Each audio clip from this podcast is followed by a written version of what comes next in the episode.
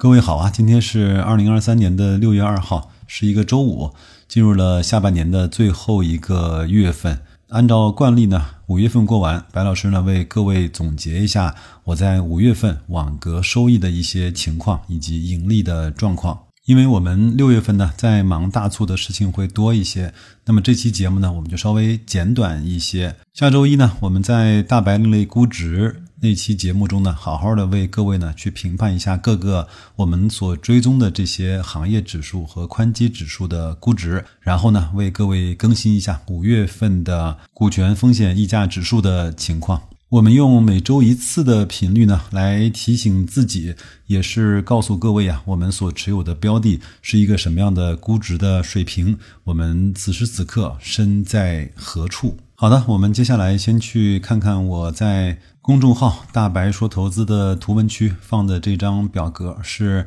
1到5月份白老师在自己的持仓中做网格交易的情况。我不给各位单独的去念了，我把5月份的整体情况呢跟各位分享一下。5月份呢我所持有的标的呢一共是产生了20次的网格，也就是说只有在卖出的时候网格交易才能够体现出每一次的利润。某一个标的啊，在某一个月份它本身的网格交易获利的次数比较多，那基本上呢就两种情况，一种呢是持续的往上涨，网格呢不断的去卖出，落袋为安，要么呢就是在一个区间内不断的上下的震动，我们的网格条件单呢就捕捉住了这些微小的震动，把一次一次的收益呢来作为摊低我们持仓成本的这样的一个方法。那反过来说呢，如果一个标的啊，在一个月中根本就没有卖出过几次啊，那也基本上会对应着两种情况，一种呢就是它在持续的下跌，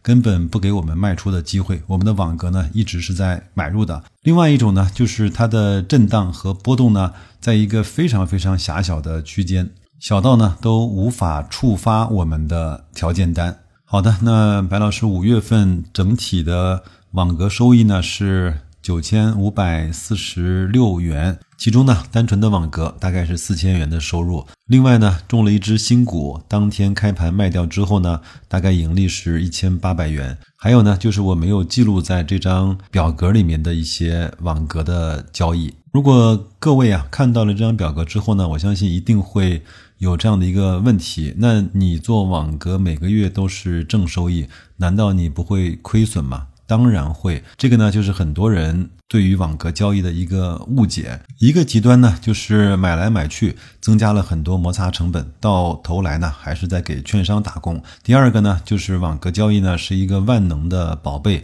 它可以保证我不亏钱。这两个呢都是关于网格交易本身这项投资的方法呢和策略呢不太正确的看法。首先网格交易呢它显然不是一个万能良药，我们在看清了很多 ETF 的估值，在低估区买入之后呢，面对上涨和下跌这样的震荡行情，系统条件单的方式啊，来去捕捉到它每一次网格交易的收益。第二个呢，也会稍稍的去缓解一下我们在持仓的过程中价格上下波动的焦虑。说你买完之后呢，它又下跌了10个点。如果呢你手动操作的话，它可能就是眼睁睁看着它跌下去再涨上来，或者是你买完之后呢它就直接涨了10个点，这个时候呢你不舍得卖，它又跌下来。像这样的情况呢，我们的网格交易的策略至少能够把这样的振幅之间的收益全部都收入囊中。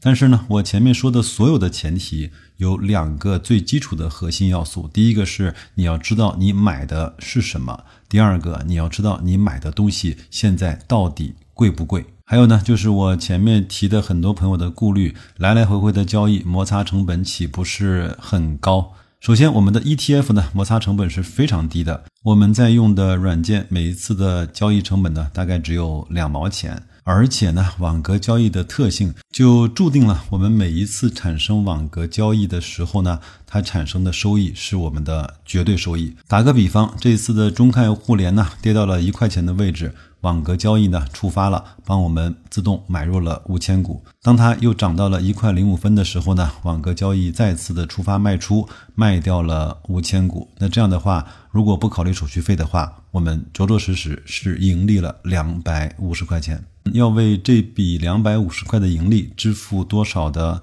交易费用呢？1块钱都不到。我相信各位如果能够听明白我讲的这个交易的案例的话，就知道我们追求的是绝对的收益。好的，关于5月份网格交易的情况，各位呢可以去自己看图文区里面那张图片，有问题的话可以给我留言，也可以直接在公众号私信我。接下来呢，我想为各位分享一小段我这几天在读书的时候觉得写的还挺精彩的一段啊，这还是那本陈嘉鹤写的《投资精要》，它有一个小栏目呢叫必修课，其中有一个章节就谈到了低估值与好股票。下面是正文啊，有人说估值不要紧，只要是好股票，因为巴菲特有些时候呢也这么说。问题是呢，彼得林奇在自己的书里面不止一次的提到某某股票挺好的，就是太贵， PE 和 PB 的乘积都大于30了。而巴菲特也说过，彼得林奇的书写得特别好，好到他要给自己的小孩去看。顺便说一句，PE 和 PB 的乘积最好小于30呢，是一个很奇怪，但是彼得林奇似乎特别喜欢的指标，因为在他的书里面提过不止一次。在 A 股想找这样的标的，往往还不太容易。在这儿呢，白老师插一句，在现在的估值体系下，我们看一看有哪些公司是符合这样的一个标的呢？各位也可以检核一下自己的持仓里面有哪些这个指数的乘积是小于30的。价值投资里面有一个基本的信念，就是当其他条件相等的时候呢，越便宜越好。作者呢提出来了一个疑问啊，也许低估值确实有利于股价，但是1年的时间太短，造成低估值的市场偏见有时候呢尚难扭转。10年呢又太长，一个每年净资产增长 12% 的公司在10年里面会增长 210%， 但是在这个10年中它的股价呢又会受到估值的大幅度的变化而带来的影响。那作者说，既然1年太短，10年太长，那我们不妨就折中看一下5年的周期吧。他做了一下回测，在5年的周期中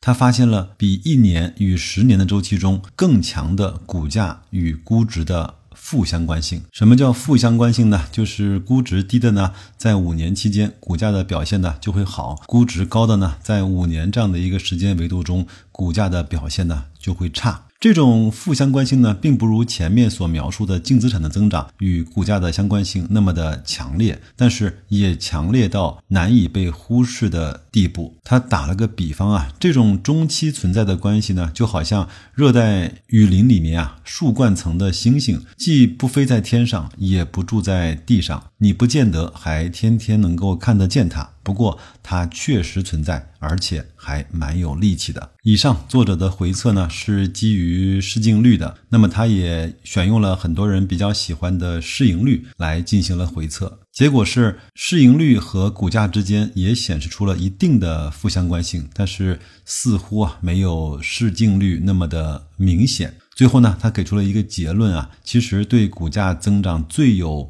指导意义的，其实是一个公司的净资产的增长。这个因素对股价的影响甚至远远的大于了净利润的增长。在后面的节目中我慢慢的把这几期必修课用大家喜闻乐见的方式慢慢的分享给大家。那就这样吧，提醒各位看一看自己的持仓，来想一想自己投资的道是什么，自己在平时的交易中用的术又是什么。因为有一句话是这么说的，以道驭术，最终影响我们投资收益结果的正是我们所持有的那个道，而非我们所平时交易中用的那些术。能做得到锦上添花，但永远也做不到扭转乾坤。那就这样吧，祝各位工作愉快，投资顺利，咱们下周一再见。